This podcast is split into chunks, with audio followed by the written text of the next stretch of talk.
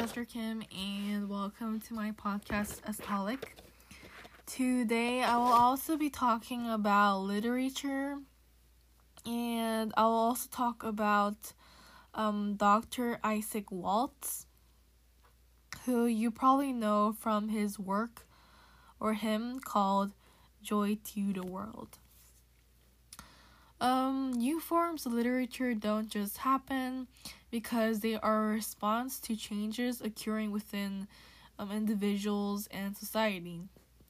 In 1695, the principle of freedom of the press was established in Britain.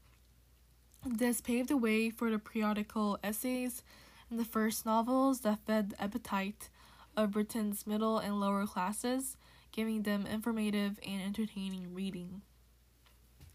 A second catalyst affecting the Augustan age literature was the obvious spiritual po- poverty that overtook Britain after a general rejection of moral restraints of the Puritans.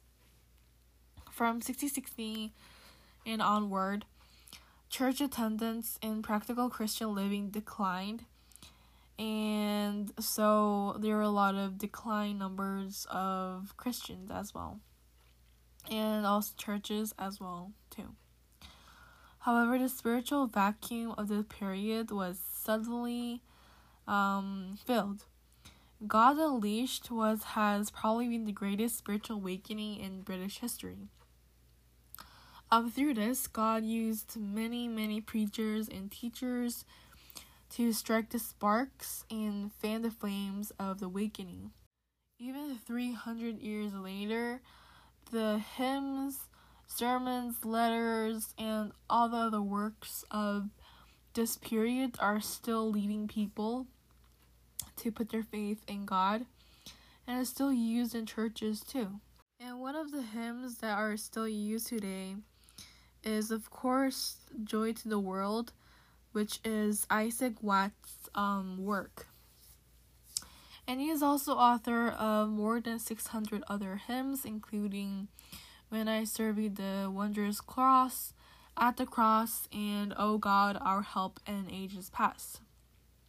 He is also known as the father of English hymnody, and um, he actually began penning um, his first hymns as a five year old boy. At age 18, he is said to have produced one new hymn each week for two consecutive years. That's why he has a lot of hymns written, and one of his famous um, hymns ever, Joy to the World, is still used by people all over the, around the world um, as a Christmas song. Anyways, I hope you learned about Isaac Watt and all the literature that happened in this um, age. I will see you on my next episode. Stay safe and always be a stolic. Bye.